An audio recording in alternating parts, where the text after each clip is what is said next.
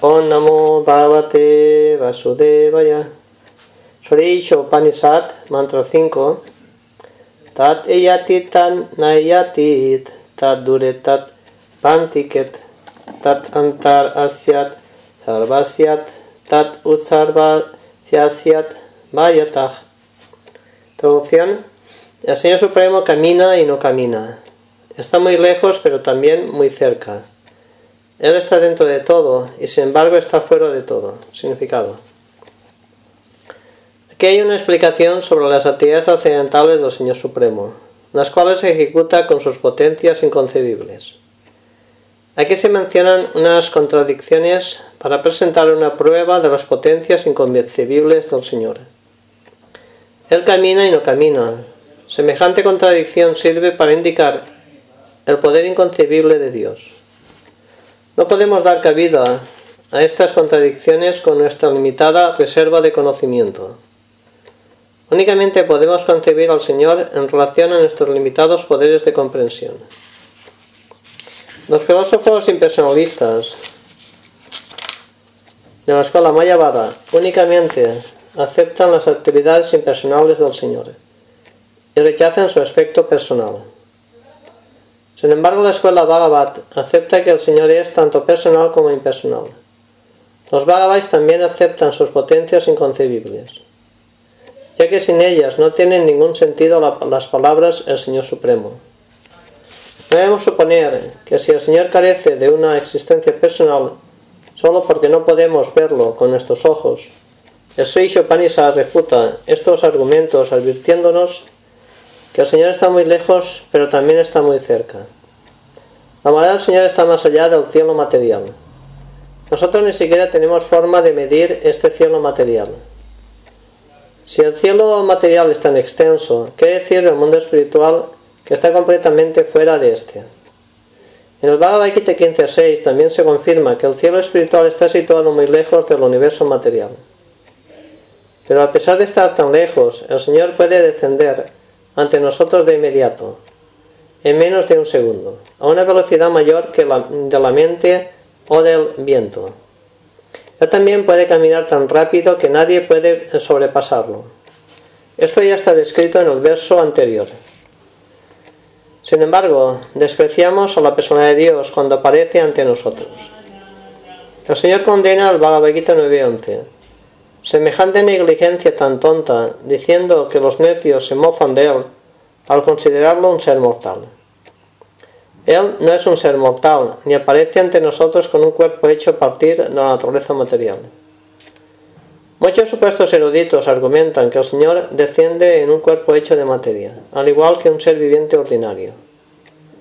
Al ignorar sus poderes inconcebibles, Tales tontos rebajan al Señor al mismo nivel que los hombres ordinarios.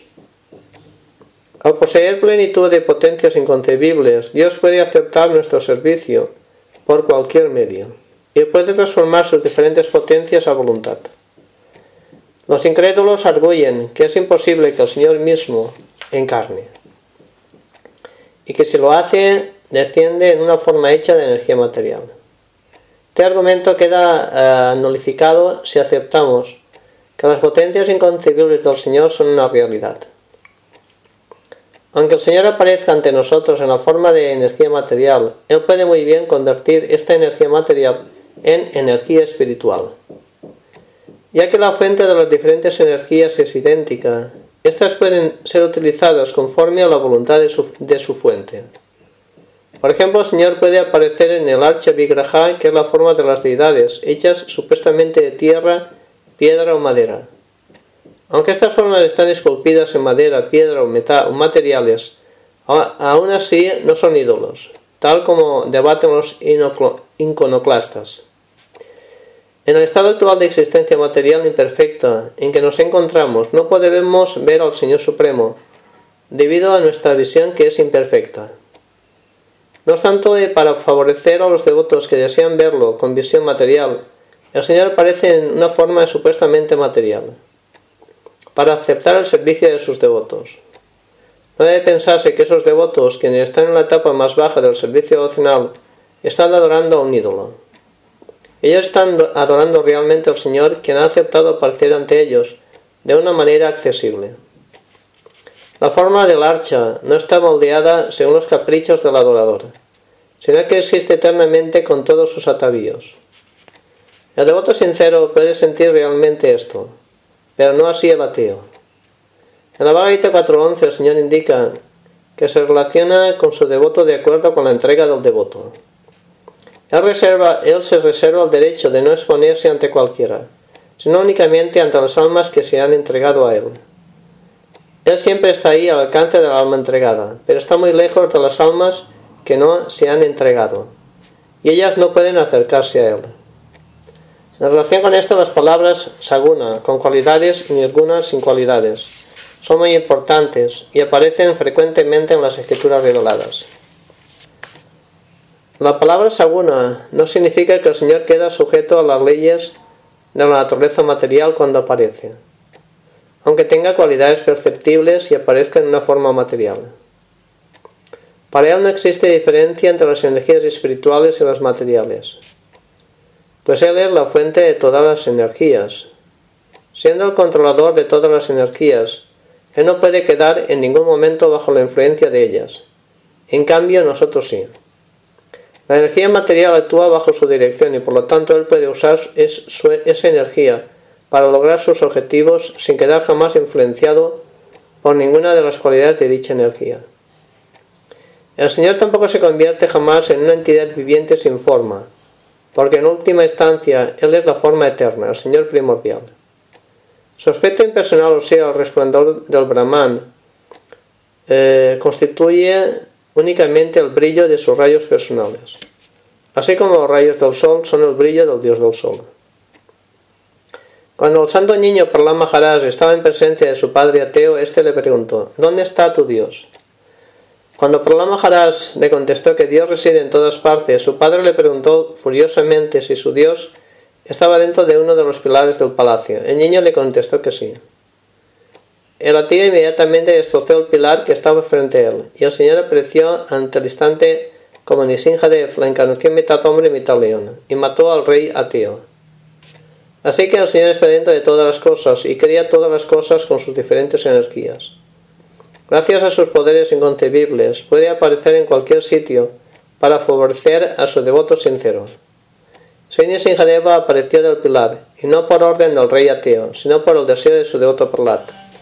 Un ateo no puede ordenarle al Señor que aparezca, pero Él aparece donde sea, para conceder su misericordia a su devoto. Bhagavad Gita 4.8 afirma de forma similar que el Señor aparece para aniquilar a los incrédulos y proteger a los creyentes. Por supuesto que el Señor tiene suficientes energías y agentes que pueden aniquilar a los ateos, pero a Él le agrada favorecer personalmente al devoto. Por ese motivo desciende como una encarnación. En realidad Él desciende únicamente para favorecer a sus devotos y para nada más. En la Brahma Sajita se dice que Govinda, el Señor primordial, está, entra en todo mediante su porción plenaria. Él entra tanto en el universo como en todos los átomos del universo. En su forma Virat, Él está fuera de todo lo existente. Y como Antaryami está dentro de todo.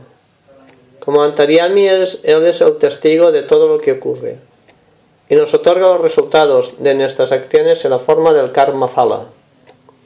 Podemos olvidar lo que hemos hecho en vidas previas, pero debido a que el Señor es testigo de nuestras acciones, sus resultados siempre están ahí. Y de todos modos tenemos que sufrir las reacciones.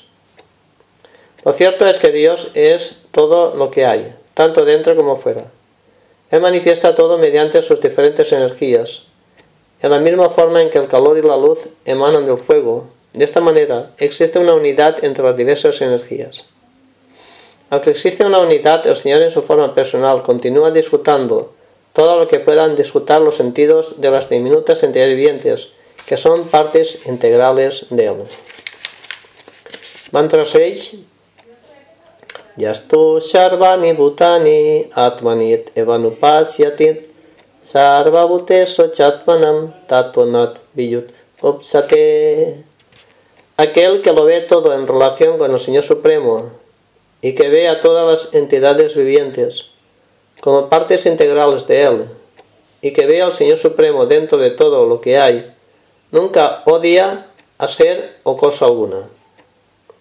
Aquel que ve todo en relación con el Señor Supremo, que ve a todas las inteligentes como partes integrales de Él, que ve al Señor Supremo dentro de todo lo que hay, nunca odia a ser o cosa alguna. Significado. Aquí se da una descripción del Maha Bhagavat, la gran personalidad que lo ve todo en relación con la suprema persona de Dios. La comprensión de la presencia del Señor ocurre en, tres etapas. El canista Dikari está en la etapa inferior de comprensión. Él va a un lugar de adoración tal como un templo, iglesia o mezquita, dependiendo de su tipo de fe religiosa, y ahí se dedica a la adoración conforme a los mandamientos de las escrituras. Ese devoto piensa que el Señor está presente en el lugar de la adoración, pero no en otras partes. Él no puede determinar la posición que tienen otros dentro del servicio devocional, ni puede distinguir al que ha comprendido plenamente el Señor Supremo. Esos devotos siguen las fórmulas rutinarias y a veces pelean entre sí, considerando que un tipo de devoción es mejor que otro. Estos canistas en realidad son devotos materialistas, que solo están tratando de trascender los línderes materiales para llegar al plano espiritual. A los que han alcanzado la segunda etapa de comprensión se les llama Madhyama Adhikaris. Estos devotos eh, observan los siguientes cuatro principios. Primeramente reconocen al Señor Supremo. Luego reconocen a los devotos del Señor. Tercero reconocen a los inocentes que no conocen al Señor. Y cuarto reconocen a los ateos, que no tienen ninguna fe en el Señor y que odian a los que practican el servicio devocional. El María Madikari se comporta de diferentes maneras de acuerdo con las circunstancias. Él adora al Señor considerándolo el objeto de, su amor. Hace amistad con los que ejecutan servicio devocional. Trata de despertar el amor latente por Dios que se encuentra en el corazón de los inocentes. Pero no se acerca a ateos, que se mofan del mismo nombre del Señor. En la tercera etapa de comprensión se encuentra el Uttama quien lo ve todo en relación con el Señor Supremo. Ese devoto no discrimina entre un ateo y un ateísta, sino que ve a todo el mundo como parte integral de Dios. Él sabe que no hay diferencia entre un brahmano sumamente erudito y un perro de la calle, porque ambos provienen del Señor. Aunque estén en cuerpos diferentes debido a las cualidades de la naturaleza material. Él ve que la partícula del brahmano del Señor Supremo no ha abusado de la pequeña independencia que el Señor le ha dado, y la partícula, la partícula del perro ha abusado de su independencia. Por consiguiente, la ley de naturaleza le ha castigado encerrándola en la forma corporal ignorante. Sin tomar en cuenta la, respectiva acción del brahmana y del perro, el Uttamadikari procura beneficiar a ambos. Ese devoto tan erudito no se confunde con los cuerpos materiales sino que se siente atraído por la chispa espiritual que, mora dentro de las entidades respectivas. Aquellos que imitan al Tamadikari ostentando un sentido de unidad y o fraternidad, pero cuyo comportamiento está en la plataforma corporal, son en realidad falsos filántropos. Se debe aprender el concepto de hermandad universal de parte del Uttamadikari, y no de algún tonto que no entiende correctamente lo que es el alma individual y la expansión superalma del Señor Supremo que habita en todas partes. En este sexto mantra se menciona claramente que uno debe de observar o ver. Esto significa que uno debe de seguir al acharya previo, el maestro espiritual perfeccionado. Anupasyati es la palabra sánscrita exacta usada, al respecto. Pasyati significa observar. Esto no quiere decir que uno deba de tratar de ver las cosas a simple vista. Debido a los defectos materiales, nunca es posible ver las cosas correctamente a simple vista. Uno no puede ver correctamente a menos que haya escuchado de la fuente superior. Y la fuente más elevada es la sabiduría védica que habló el Señor mismo. Las verdades védicas nos llegan a través de la asociación discipular, pasando de Brahma a Narada, de Narada a Vyasa y de Vyasa a muchos otros discípulos. Anteriormente no había necesidad de anotar los mensajes de los Vedas, porque la gente de eras anteriores era muy inteligente, poseía una memoria muy aguda.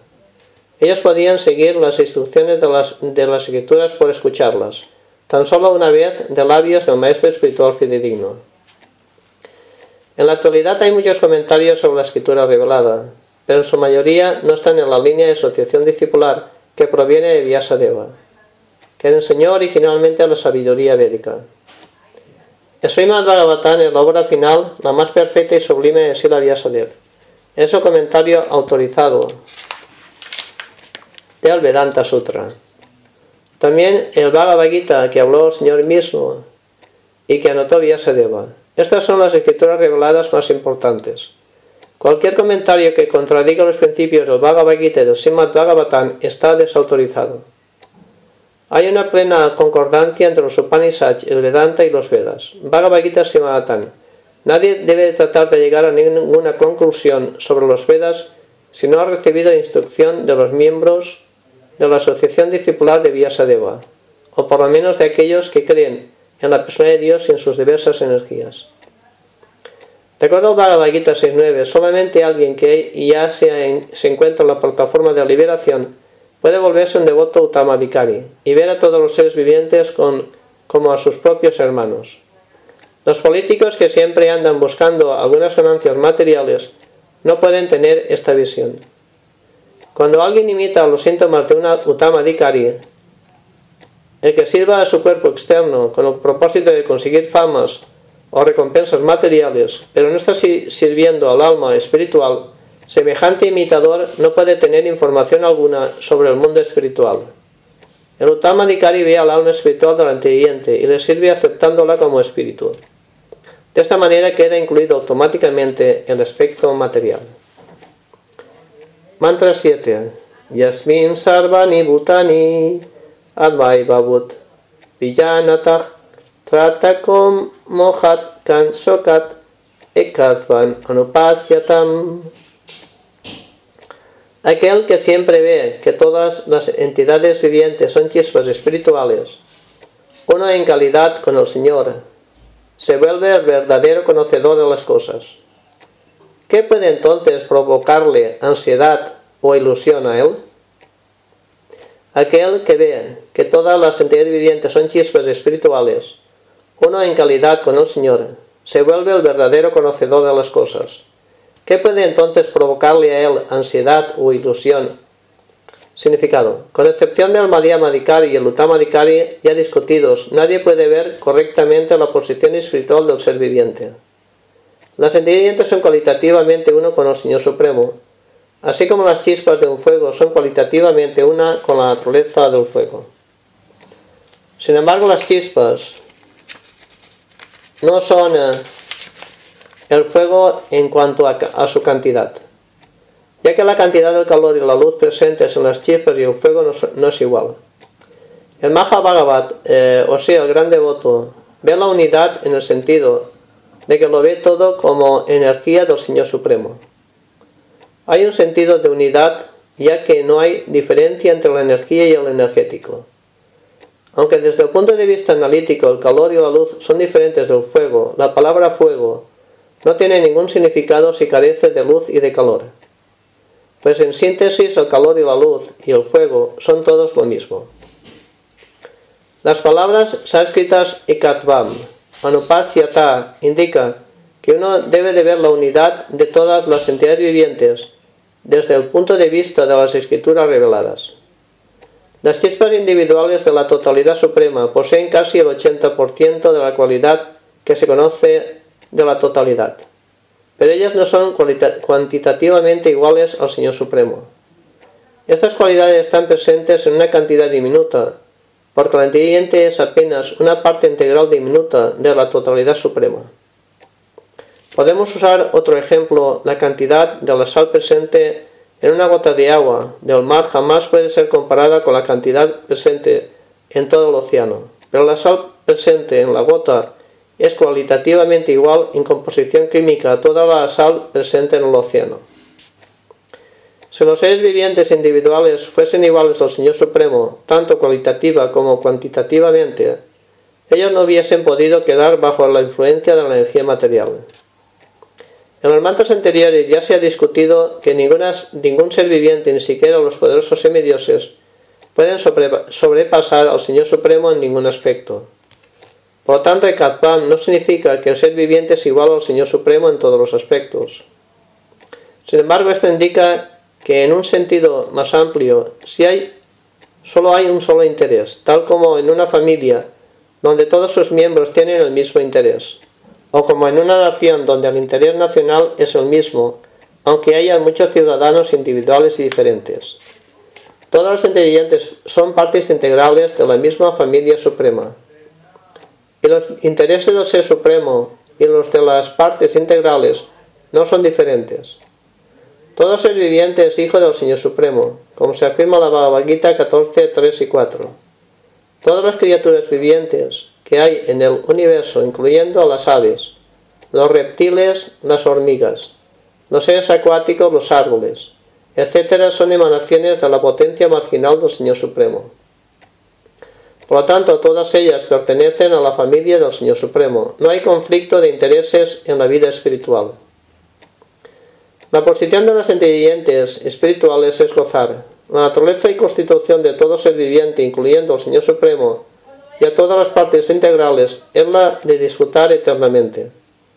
Los seres vivientes que están encerrados en el tabernáculo material constantemente buscan disfrutar, pero lo están haciendo en la plataforma equivocada.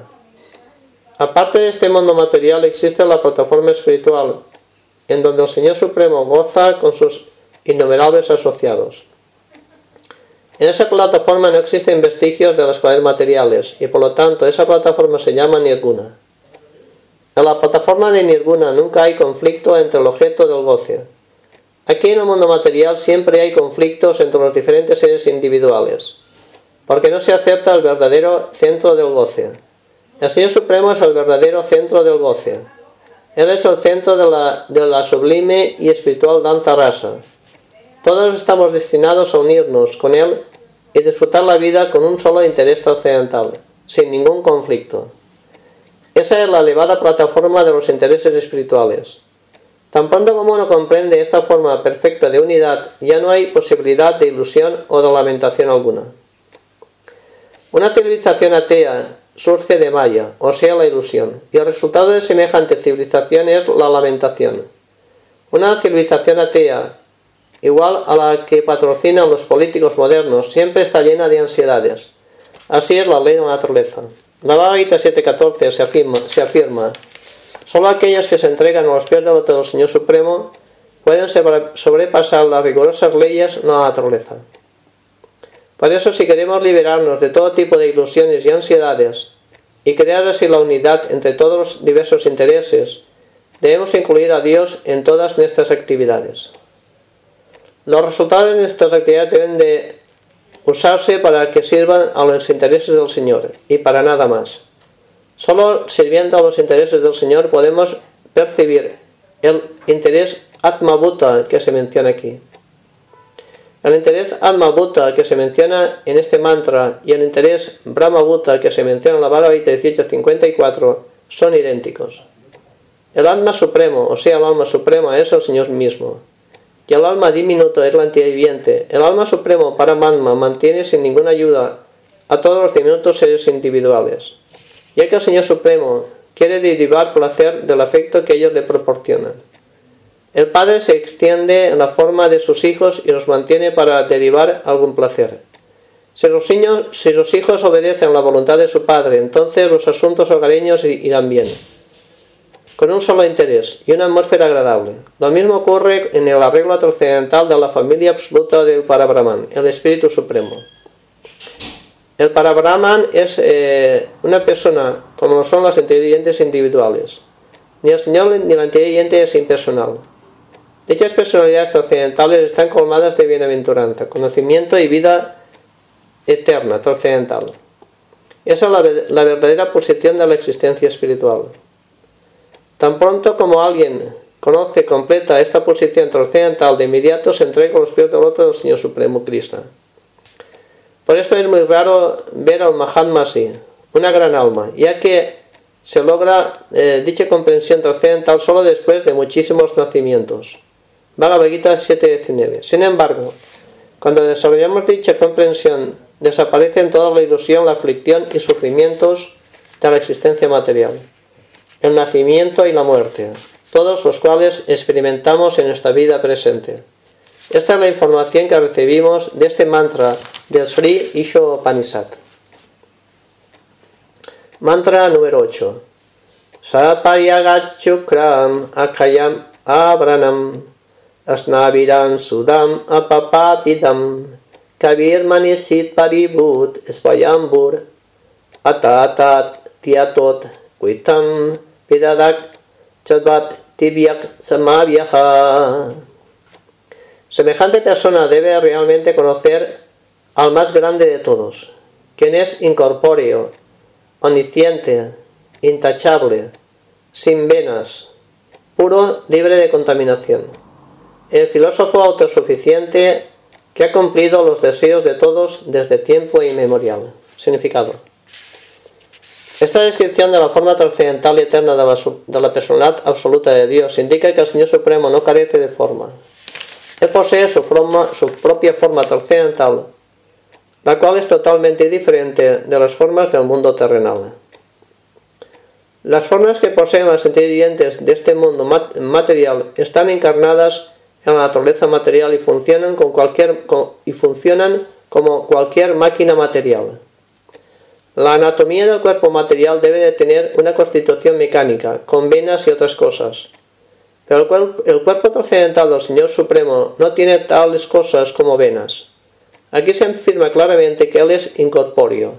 Eso significa que no hay ninguna diferencia entre su cuerpo y su alma. Él tampoco acepta un cuerpo conforme a la ley de la naturaleza, tal como ocurre con nosotros. En el concepto material de la vida corporal, el alma es diferente del cuerpo denso y de la mente sutil. Sin embargo, el Señor Supremo no queda sujeto a tales diversificaciones. No hay eh, diferencia alguna entre su cuerpo y su mente. Él es la totalidad completa. Su mente, su cuerpo y él mismo son exactamente iguales. En la Brahma Sanjita se encuentra una descripción similar del Señor Supremo. Ahí se le describe como Sachitananda Vigraha. Eso significa que Él es la forma eterna que representa totalmente la existencia, el conocimiento y la bienaventuranza trascendentales. Las escrituras védicas afirman claramente que Él tiene un tipo de cuerpo completamente diferente. Por eso se le describe a veces como carente de forma. Esta ausencia de forma significa que no tiene una forma como la nuestra y que no tiene una forma que podamos percibir. La Brahma Sanjita además afirma que el Señor puede hacer todo tipo de cosas con cualquier parte de su cuerpo. Ahí se dice que, que con todas las partes de su cuerpo Él puede hacer el trabajo de los otros sentidos. Esto significa que el Señor puede caminar con sus manos, aceptar cosas con sus piernas, ver con sus manos y sus pies y comer con sus ojos, etc. En los otros mantras también se dice que aunque el Señor no tenga manos y piernas como las nuestras, posee un tipo diferente de manos y piernas con las que puede aceptar todo lo que le ofrezcamos y puede correr más rápido que cualquiera. Estos puntos quedan confirmados en este octavo mantra con el uso de la palabra tales como Sukram omnipotente, la palabra adorable del señor Archavigraha, que es instalada en los templos por los acharyas autorizados, quienes han comprendido al Señor en términos del mantra 7, tampoco es diferente de la forma original del Señor. La forma original del Señor es la de Sri Krishna. Sri Krishna se expande en un ilimitado número de formas tales como Baladeva, Rama, Drisingha, Baraja. Todas estas formas son la mismísima suprema persona de Dios. En forma similar, el archa vigraha adorado en los templos es también una forma expandida del Señor. Por adorar al archa vigraha uno puede acercarse de inmediato al Señor, quien acepta el servicio del devoto a través de su energía omnipotente. El archa vigraha del Señor desciende a la petición de los acharyas, los maestros santos, y actúa de la manera original del Señor en virtud de la energía omnipotente del Señor. Los tontos que no tienen ningún conocimiento sobre el Sri Ishopanishad ni de los demás frutis mantras consideran que el archa vigraha que adoran los devotos puros está hecha de elementos materiales. Quizás los ojos imperfectos de los tontos, de los canistadicaris, vean esta forma como material, pero esa gente ignora que el Supremo, siendo omnipotente, omnisciente, puede transformar la materia en espíritu y el espíritu en materia, según su deseo. Bhagavad Gita 9, 11, 12. El Señor se lamenta por la condición caída en que se encuentran los hombres de poco conocimiento, que consideran que el cuerpo del Señor es material, solo porque el Señor desciende como un hombre a este mundo material. Tales personas mal informadas ignoran la omnipotencia del Señor. Así el Señor no se manifiesta en plenitud ante los especuladores mentales. Uno puede apreciarlo a Él solamente en proporción a lo que se haya, al que se haya entregado a Él. Uno podrá apreciarlo Él solamente en proporción cuando se haya entregado Él. La condición caída del antiviviente se debe por completo al olvido de su relación con Dios. En este mantra y también en muchos otros mantras védicos se afirma claramente que el Señor ha estado abasteciendo de provisión al antiviviente desde tiempo inmemorial. El, ser viviente desea algo y el Señor le abastece del objeto de tal deseo en proporción a su grado de merecimiento. Si alguien quiere ser juez de la Suprema Corte, no solo debe capacitarse lo suficiente, sino que también debe de recibir el consentimiento de la autoridad que puede adjudicar el título juez de la Suprema Corte. Las aptitudes en sí no son suficientes para ocupar el puesto. Una autoridad superior debe de adjudicar el puesto. En forma similar, el Señor les adjudica goce a los vivientes en proporción a sus actitudes. En otras palabras, ellas son recompensadas de acuerdo con la ley del karma. Las actitudes mismas, las actitudes mismas no son suficientes para permitirle a uno recibir la recompensa. También se necesita la misericordia del Señor. El ser viviente generalmente no sabe qué pedirle al Señor Supremo, ni tampoco a qué puesto aspirar. Sin embargo, cuando el ser viviente logra conocer su posición constitucional, pide ser aceptado en la compañía trascendental del Señor, para poder prestarle servicio amoroso trascendental. Desafortunadamente, los seres vivientes que están bajo la influencia de la naturaleza material piden muchas cosas y su mentalidad es descrita en la Bhagavad Gita 241, con, una inteligencia dividida o dispersa. La inteligencia espiritual es solo una, pero la inteligencia material es variada. Simadatan se afirma que quienes se encuentran cautivados por las bellezas temporales de la energía externa se olvidan de la verdadera meta de sus vidas, que es ir de vuelta a Dios. Olvidando esto, uno trata de resolver todos los diversos planes y programas en esta vida. Pero esto es como masticar lo que ya se ha masticado. No obstante, el Señor es tan bondadoso que le permite al inteligente olvidadiza continuar así. Y no se entromece. Le deja su libre albedrío. Si un ser viviente quiere ir al infierno, el Señor le permitirá que vaya al infierno, sin, sin entrometerse. Si quiere regresar a casa de vuelta a Dios, el Señor le ayudará. Dios es descrito aquí como Paribu, el más grande de todos. Nadie es más, más grande o igual a él. Aquí se describe a los, a los otros seres vivientes como mendigos que le piden provisión al Señor. El Señor abastece las cosas que desean los vivientes. Si ellas tuviesen la misma potencia que del Señor, o si fuesen omnipotentes y omniscientes, no tendrían necesidad alguna de mendigarle nada al Señor, ni siquiera la así llamada liberación. Verdadera liberación significa regresar a Dios. La liberación que conciben los impersonalistas es un mito. El mendigar para conseguir la satisfacción de los sentidos continuará eternamente hasta que el mendigo recupere su conciencia espiritual eterna y comprenda su verdadera posición constitucional. Únicamente el Señor Supremo es autosuficiente. Cuando el Señor Cristo apareció en la tierra hace 5.000 años, se manifestó plenamente como la persona de Dios, mediante sus diversas actividades. En su infancia mató a muchos demonios poderosos, y no era posible haber adquirido semejante poder mediante algún esfuerzo externo. Levantó colina de Govardhan sin haber practicado levantamiento de pesas. Bailó con las gopis sin considerar la restricción social y permaneció intachable. Aunque las gopis se les acercaron con sentimientos de amor conyugal, la relación entre las gopis y Krishna ha sido adorada incluso por el señor Chaitanya, que era un estricto sanyas, un riguroso seguidor de las regulaciones disciplinarias. El Sri Panisa también describe al Señor como Sudam antiséptico, como Apapa Vidam, profiláctico, o sea, puro y libre de toda contaminación. Él es antiséptico en el sentido de que incluso una cosa impura puede purificarse con solo tocarlo, tocarlo él. La palabra, la palabra profiláctico se refiere al poder que tiene su compañía. Tal como se menciona en el Bhagavad Gita 9.30-31, el devoto puede al principio parecer como Sudarachar, desprovisto de buen comportamiento, pero se le debe aceptar como puro debido a que está en el sendero correcto. Esto ocurre gracias a la naturaleza profiláctica que brinda la compañía del Señor. El Señor también es Apapa Vidam, ya que el pecado no puede tocarlo. Aunque él actúe de una forma aparentemente pecaminosa, esas acciones son totalmente buenas, pues él no queda afectado por el pecado en ninguna circunstancia. Puesto que en todas circunstancias él es Sudam, sumamente purificado, es comparado frecuentemente con el sol. El sol extrae la humedad de muchos lugares intocables de la tierra, y a pesar de eso permanece puro. De hecho, purifica las cosas detestables en virtud de sus poderes esterilizadores.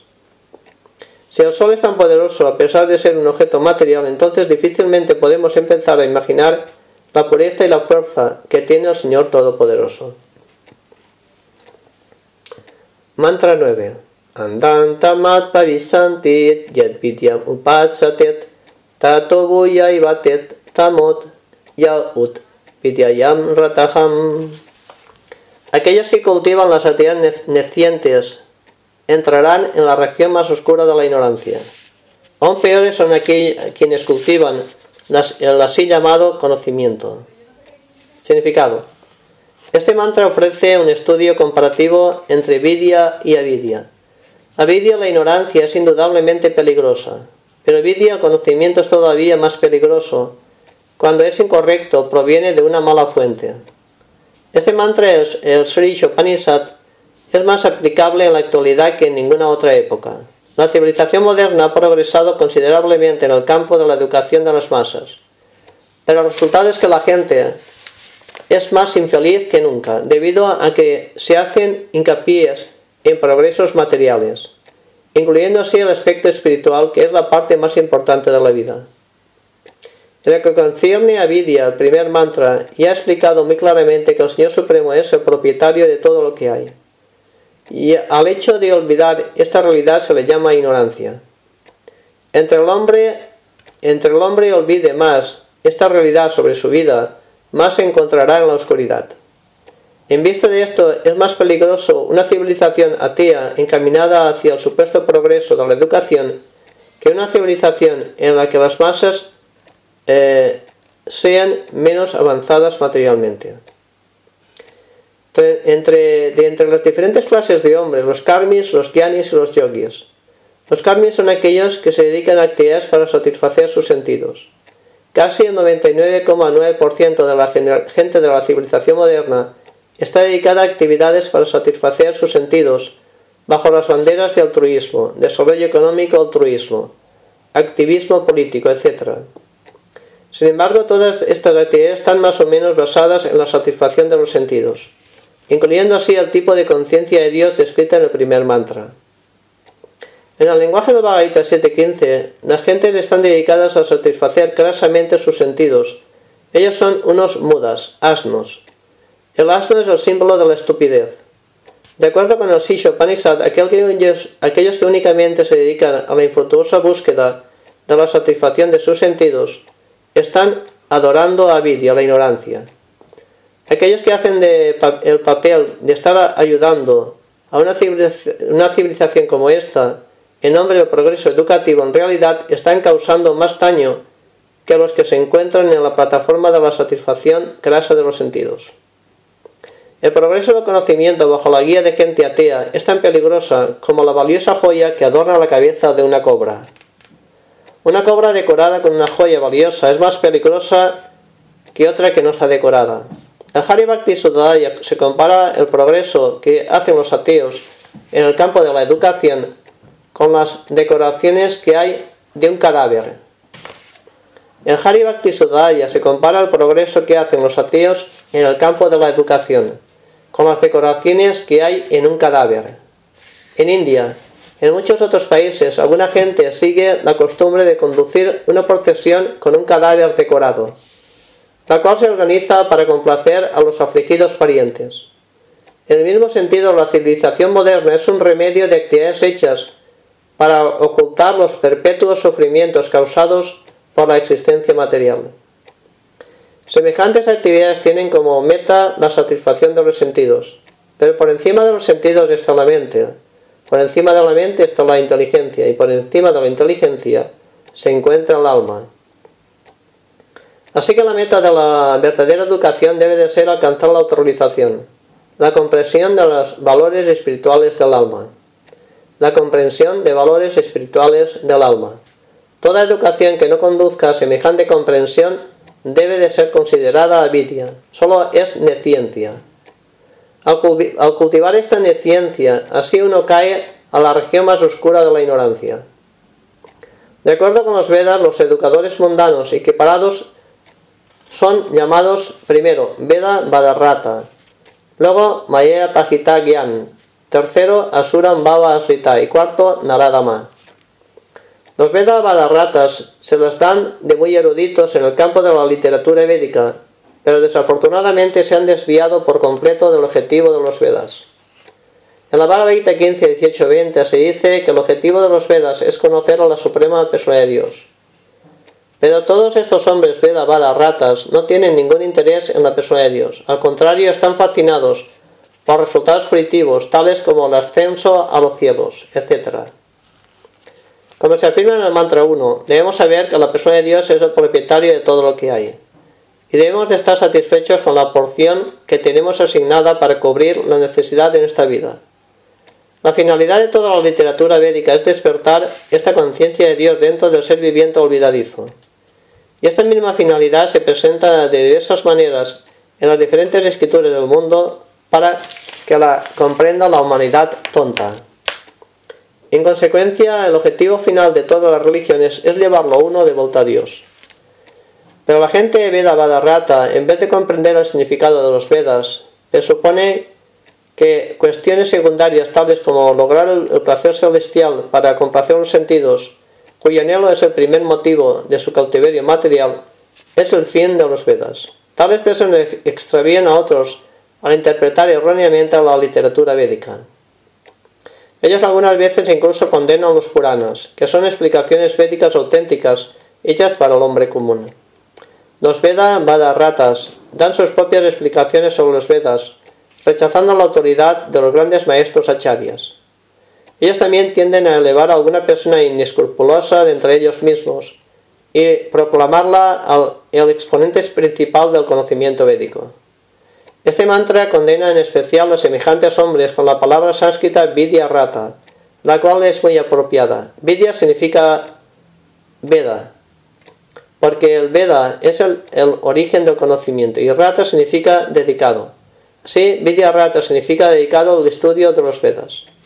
Aquí se condena a los así llamados Vidyaratas debido a que desconocen el verdadero propósito de los Vedas, por haber desobedecido a los acharyas. Esos Veda-ratas están acostumbrados a encontrar significados en todas las palabras de los Vedas, para que se adapten a sus propias intenciones caprichosas. Ellos ignoran que la literatura védica no es una colección de libros ordinarios y que solo es comprensible a través de la cadena de asociación discipular. Uno debe de acercarse a un maestro espiritual fidedigno para poder comprender el mensaje trascendental de los Vedas. El Kata Upanishad lo ordena así. Sin embargo, estos Veda Ratas tienen su propio acharya, que no pertenece a la, cadena de asociación discipular. Ellos se encaminan así a la región más oscura de la ignorancia, por haber interpretado erróneamente la literatura védica. Ellos caen aún más en la ignorancia que quienes carecen absolutamente de conocimiento sobre los Vedas. La clase de hombres Maya y Aprajitagyan son aquellos que se autoerigen en dioses. Tales hombres se sienten Dios y piensan que no hay necesidad de adorar a ningún otro Dios. Ellos aceptarán adorar a alguien, algún hombre ordinario, si, este hombre es rico, pero nunca adorarán a la persona de Dios. Semejantes hombres, siendo incapaces de reconocer su propia necesidad, su, su propia tontería, jamás recapacitarán sobre cómo es posible que Dios caiga en las trampas de la ilusión. Si Dios quedase alguna vez atrapado por la ilusión, entonces ésta sería más poderosa que Dios.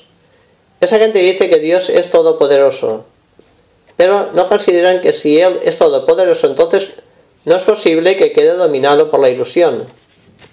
Estos, dioses autoelegidos no pueden contestar muy claramente todas estas preguntas. Ellos simplemente están satisfechos por haberse vuelto Dios. Mantra 10. Anyat evahur vidyaya anyasahur avidyayat iti susumat diranam yenastat vichaksirem. Los sabios han explicado que el cultivo del conocimiento se deriva un resultado y que del cultivo de la neciencia se obtiene otro resultado diferente. Significado. El capítulo 13 del Bhagavad Gita 8.12 se recomienda cultivar el conocimiento de la siguiente manera. Primero, volverse un caballero perfecto y aprender a respetar correctamente a los demás. Segundo, no dárselas de religioso tan solo para alcanzar renombre y fama.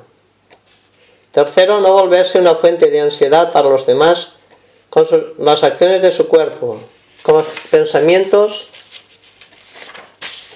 de su mente o con sus palabras. Cuarto, ser tolerante, aunque haya provocación de otros. Quinto, aprender a evitar la duplicidad en sus tratos con los demás.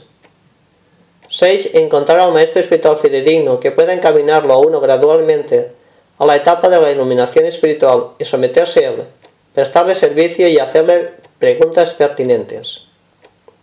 7. Seguir principios regulativos impuestos en las escrituras reveladas para poder llegar a la plataforma de la autorrealización. 8. Establecer eh, los principios de la escritura revelada. 9. Abstenerse completamente de prácticas que sean nocivas a los intereses de la autorrealización. 10. No aceptar más de lo necesario para el mantenimiento del cuerpo. 11. No identificarse falsamente con el cuerpo material denso, ni considerar como suyos a quienes están relacionados con este cuerpo. 12. Siempre recordar que mientras se tenga un cuerpo material hay que enfrentarse a los sufrimientos del nacimiento vejez, la enfermedad y la muerte repetidos. De nada sirve hacer planes para escaparse de estos sufrimientos del cuerpo material. El mejor camino es encontrar la manera de recobrar la identidad espiritual. 13. No apegarse más de lo indispensable para avanzar espiritualmente. 14. No apegarse a la esposa, a los hijos ni al hogar, más de lo que ordena la escritura revelada.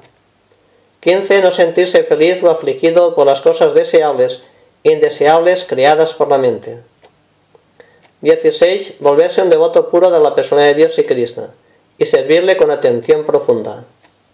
17. Desarrollar un gusto por vivir en un lugar apartado, que tenga una, atmósfera tranquila y quieta, favorable para el cultivo espiritual. evitar los lugares congestionados donde se congregan los no devotos. 18. Volverse un científico o un filósofo y dirigir investigaciones sobre el conocimiento espiritual, reconociendo que el conocimiento espiritual es permanente mientras que el conocimiento material termina con la muerte del cuerpo. Estos 18 puntos se combinan para formar un proceso gradual con el que se puede adquirir verdadero conocimiento. Con excepción de estos, todos los demás métodos caen dentro de la categoría de la neciencia. Sri Bhaktivinoda Thakur Karanacharya sostenía que todos los tipos de conocimiento material son únicamente aspectos externos de la energía ilusoria y que por cultivarlos uno se vuelve igual a un asno. Este mismo principio se encuentra en el Isho Upanishad. Con el progreso del conocimiento material, el hombre moderno únicamente se está convirtiendo en un asno. Algunos políticos materialistas, a modo de espiritualistas, condenan el sistema, actual de civilización, considerándolo satánico. Pero desafortunadamente no se preocupan por cultivar el verdadero conocimiento, tal como es descrito en la Bhagavad. Por eso ellos no pueden cambiar la situación satánica. En la organización moderna incluso un niño se siente autosuficiente y no respeta a la gente mayor. Debido a la educación equivocada que imparten en nuestras universidades, los jóvenes de todo el mundo han causado jaquecas a la gente mayor. Por eso Lisho Panisat advierte muy enfáticamente que el cultivo de la ciencia es diferente del cultivo del conocimiento. Por así decirlo, las universidades son únicamente centros de ciencia. En consecuencia, los científicos están más atareados descubriendo armas letales para exterminar a otros países. A los estudiantes universitarios de hoy no se les instruye acerca de los principios regulativos de Brahmachari, ni acerca del proceso espiritual de la vida. Ellos tampoco tienen fe alguna en ninguno de los mandamientos de la escritura. La enseñanza de los principios religiosos ocurre únicamente para poder lograr renombre y fama, y no para llevarlos a la práctica. Por eso existe un rencor no únicamente en el campo político y social, sino también en el campo de la religión. El nacionalismo y, la patriotería han aparecido en diferentes partes del mundo debido a que la gente en general está cultivando la neciencia. Nadie se, nadie se a pensar que esta diminuta Tierra es solamente una masa de materia que está flotando en el espacio inconmensurable junto con muchas otras masas. Comparándolas con la vastedad del espacio, estas masas materiales son como partículas de polvo flotando en el aire. Estas masas de materia están perfectamente equipadas con todo lo necesario para flotar en el espacio, debido a que bondadosamente Dios les, las ha hecho completas en sí mismas. Los pilotos de nuestras naves espaciales pueden estar muy orgullosos de sus logros, pero no toman en cuenta al conductor supremo, que está de estas naves espaciales que son más grandes y gigantescas llamados planetas. Existen innumerables soles e innumerables sistemas planetarios. Siendo partes integrales infinitesimales del Señor Supremo, nosotros las diminutas criaturas, estamos tratando de dominar estos planetas ilimitados. Debido a eso nacemos y morimos repetidamente y quedamos eh, generalmente frustrados por la vejez y la enfermedad. La vida humana tiene una duración aproximada de 100 años, aunque está disminuyendo gradualmente hasta llegar a los 20 o 30 años. Gracias al cultivo de la omnisciencia, los hombres engañados han creado sus propias naciones dentro de estos planetas para obtener el goce de los sentidos, más eficazmente durante estos breves años. Semejantes tontos están trazando diversos planes para que los límites, los límites nacionales sean lo más perfectos posibles. Esto es, en fin de cuentas, algo ridículo. Por este motivo, todas las naciones se han vuelto una fuente de ansiedad para los demás. Más del 50% de la energía de una nación es utilizada en medidas defensivas, y así queda desperdiciada la energía viviente. Nadie se preocupa por cultivar el conocimiento, a pesar de eso la gente se siente falsamente orgullosa de haber progresado en el conocimiento material y espiritual. El Sri nos advierte sobre esta educación defectuosa. El Bhagavad Gita instruye cómo alcanzar el verdadero conocimiento. Este mantra se insinúa que las, instrucciones sobre la vida o conocimiento deben de adquirirse de un dira. El dira es aquel que no se perturba por la ilusión material. No es posible ser imperturbable a menos que se tenga una comprensión espiritual perfecta. Y esto no, y esto, y entonces uno no anhela nada ni se lamenta por nada. El Dira comprende que el cuerpo material y la mente queridos casualmente por la asociación material son únicamente elementos ajenos a él. Por consiguiente, solamente le da el mejor uso a una mala compra. El cuerpo y la mente materiales son una mala compra para la entidad viviente espiritual. La entidad viviente tiene verdaderas actividades en el mundo espiritual viviente pero este mundo material es muerto. Mientras las chispas espirituales vivientes manipulan las masas muertas de materia, el mundo muerto parece ser un mundo viviente. En realidad, son las almas vivientes, las partes integrales del Señor Supremo Viviente, quienes mueven el mundo. Los tiras son aquellos que han podido entender todas estas verdades al escucharlas de autoridades superiores. Los tiras comprenden este conocimiento al seguir los principios regulativos.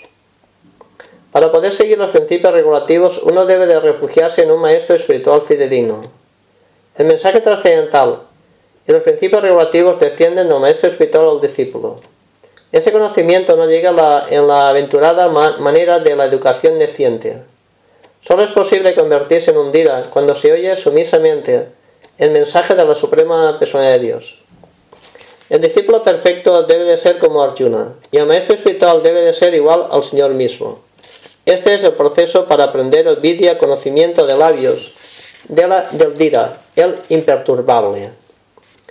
El adira, aquel que no ha llevado el entrenamiento, aquel que no ha llevado un entrenamiento de un dira no puede volverse un dirigente instructor.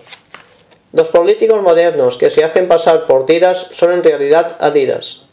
Nadie puede esperar recibir conocimiento perfecto por parte de ellos. Ellos solo están apurados buscando su propia remuneración en pesos y centavos. Así como es posible que ellos puedan dirigir a las masas de gente al sendero correcto de la autorización, por eso uno debe de oír sumisamente a los tiras para poder lograr la verdadera educación.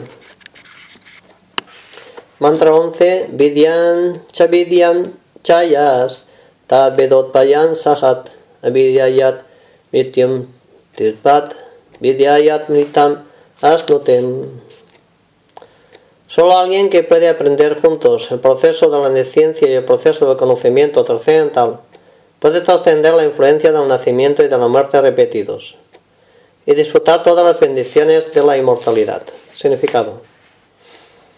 Desde la creación del mundo material, todos han estado tratando de alcanzar una vida permanente. Pero la ley de la naturaleza es tan cruel que nadie ha podido escaparse de las manos de la muerte. Es un hecho cierto que nadie quiere morir. Nadie quiere tampoco volverse viejo o enfermarse. Sin embargo, la ley de la naturaleza no inmuniza a nadie en contra de la muerte, la vejez o la enfermedad. El progreso del conocimiento material tampoco ha, resultado, ha resuelto estos problemas. El progreso del conocimiento material tampoco ha resuelto estos problemas. La ciencia material puede descubrir la bomba nuclear para acelerar, acelerar el proceso de la muerte, pero no puede descubrir nada que proteja al hombre de las crueles manos de la enfermedad, la vejez y la muerte. En los Puranas encontramos a tiras de Irán y casi por un rey que era muy avanzado materialmente. Queriendo conquistar la muerte con sus adquisiciones materiales y con la fuerza de su neciencia. Él se sometió a un tipo de meditación tan severa que los habitantes de todos los sistemas planetarios quedaron disturbados con sus poderes místicos. Él forzó, forzó al creador del universo, el señor Brahma, a bajar ante él Luego le pidió a Brahma que le concediera la bendición de Amara, con lo cual uno no muere. Brahma le dijo que no podía otorgarle esa bendición, ya que incluso él mismo, el creador material que rige todos los planetas, no es Amara. Tal como se confirma el Bhagavad Gita 8.17, Brahma vive mucho tiempo, pero eso no significa que tenga que morir. Irania significa oro y Kasipo significa cama suave. Este caballero estaba interesado en dos cosas, dinero y mujeres. Quería disfrutarlas volviéndose inmortal. Él hizo muchas peticiones indirectas a Brahma con la esperanza de satisfacer su deseo de volverse una mar. Ya que a Brahma le había dicho que no podía concederle el regalo de la inmortalidad, casi le pidió no ser muerto por ningún hombre, animal, dios o por ningún otro ser viviente dentro de la categoría 8.400.000 especies. También pidió no morir ni en la tierra, ni en el aire, ni en el agua, ni por ninguna clase de armas. Hiranyakasipu pensó así tontamente que estas garantías lo salvarían de la muerte. Sin embargo, aunque Brahma le otorgó todas estas bendiciones, finalmente fue muerto por la persona de Dios en su forma de Sinja, mitad hombre, mitad león. Y ninguna, ninguna arma se utilizó para matarlo, ya que lo mataron las uñas del Señor.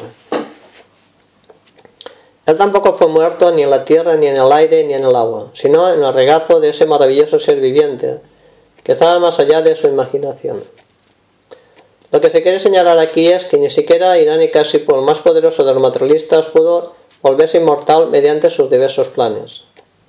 ¿Qué van a hacer entonces los diminutos Irán y Casipus de hoy, cuyos planes quedan frustrados a cada momento?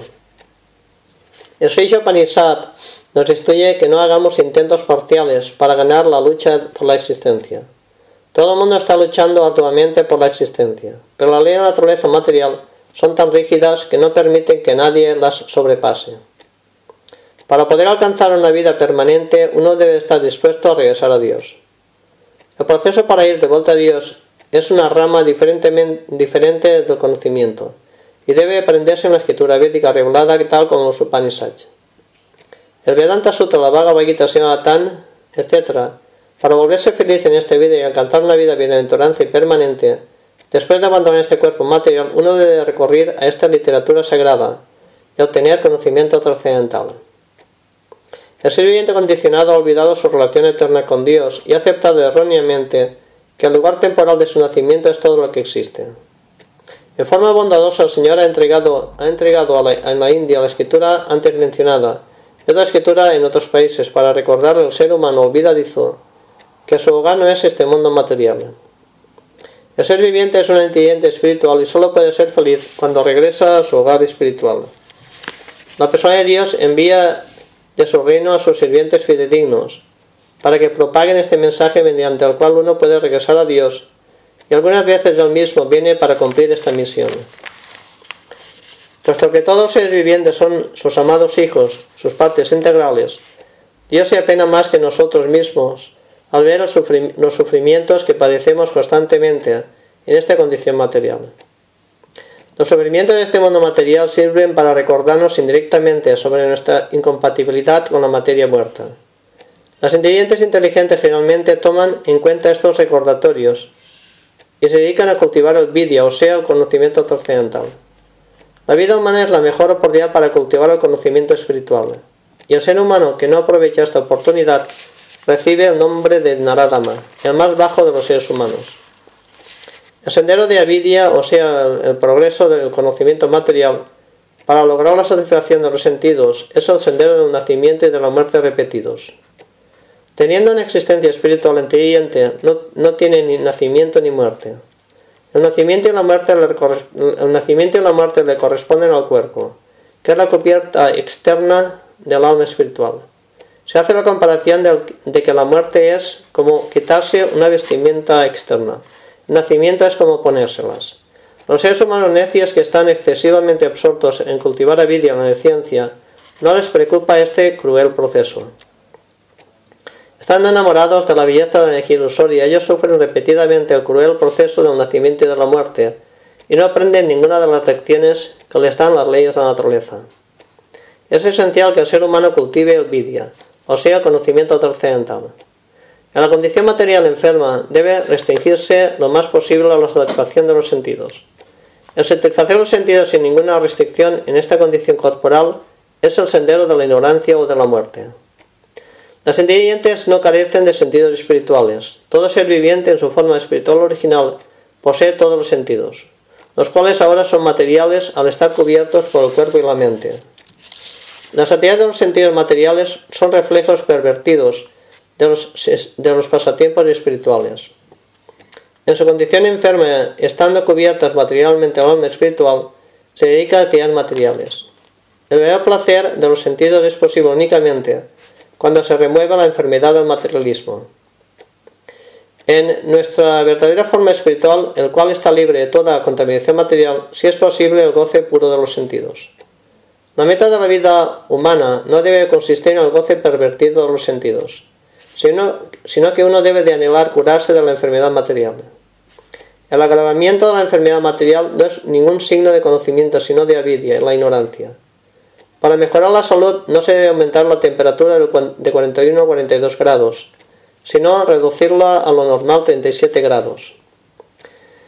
Esa debe de ser la meta de la vida humana. La tendencia moderna de la civilización material es aumentar la temperatura de la condición material febril, la cual ha llegado al punto de 42 grados en forma de energía atómica. Mientras tanto, los políticos necios están gritando que en cualquier momento el mundo se irá al infierno. Es el resultado de progresar en el conocimiento material y abandonar el cultivo del conocimiento espiritual, el cual es la clase de vida más importante. Soy Panisa nos advierte aquí que no sigamos este peligroso sendero que conduce a la muerte. Al contrario, debemos cultivar el conocimiento espiritual para poder liberarnos completamente de las crueles manos de la muerte.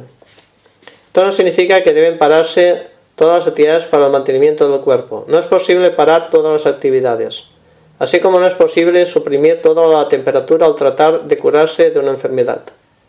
La expresión apropiada es darle el mejor uso a una mala ganga. El cultivo del conocimiento espiritual requiere la ayuda de este cuerpo y de esta mente. Por consiguiente, necesitamos mantener el cuerpo y la mente para llegar a nuestra meta. Debemos mantener la temperatura normal de 37 grados. Y los grandes sabios santos de la India han intentado hacer esto mediante un programa balanceado de conocimiento espiritual y material. Ellos nunca permiten el uso erróneo de la inteligencia humana para la satisfacción enferma de los sentidos. Las actividades humanas enfermas con la tendencia por satisfacer los sentidos han sido reguladas en los Vedas bajo los principios de la salvación. Este sistema utiliza la religión, el desarrollo económico, satisfacción de los sentidos y salvación, pero en la actualidad la gente no tiene ningún interés en la religión ni en la salvación. Ellos solo tienen una meta en la vida, la complacencia de los sentidos. Y para lograr eso hacen planes para el desarrollo económico.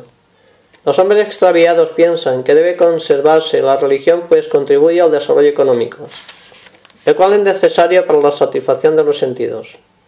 Si sigue así algún sistema de observancia religiosa para poder garantizar que continuará la satisfacción de los sentidos después de la muerte en el cielo. Se sigue así algún sistema de observancia religiosa para poder garantizar que continuará la satisfacción de los sentidos después de la muerte en el cielo. No obstante, este no es el objetivo de la salvación.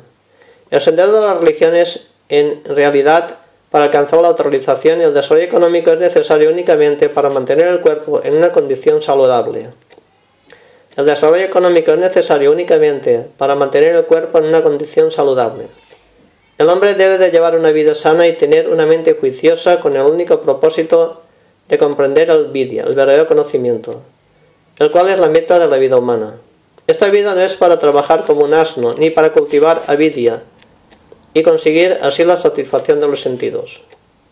Señor se presenta perfectamente el sendero de vidya que guía al, ser humano para que utilice su vida en inquirir sobre la verdad absoluta. La verdad absoluta es comprendida paso a paso como Brahman, como Paramatma y finalmente como Bhagavan, la persona de Dios. Comprende a la verdad absoluta al hombre magnánimo que ha alcanzado conocimiento y desapego al seguir los 18 principios de la Bhagavad Gita escritos en el significado del mantra 10.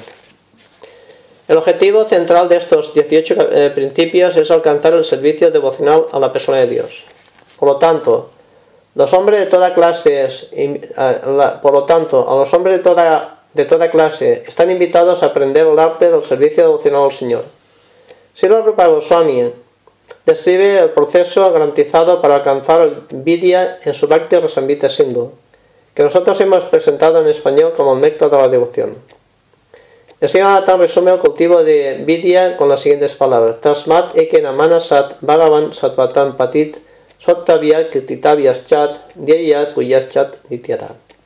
Por lo tanto, los devotos constantemente deben de oír hablar de la persona de Dios Bhagavan, glorificarlo, recordarlo y adorarlo a él, quien es su protector. Bhagavatam 1.2.14 al menos que la religión, desarrollo económico y satisfacción de los sentidos no se encaminen hacia la obtención del servicio devocional al Señor, todos serán únicamente diferentes formas de neciencia, tal como lo indica el Sisho Panisat, en los matos siguientes.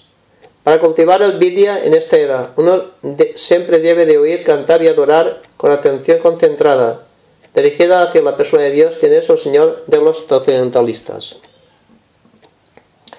Para cultivar el vidya en esta era, uno siempre debe de oír, cantar y adorar con atención, concentrada dirigida hacia la persona de Dios, quien es el Señor de los trascendentalistas.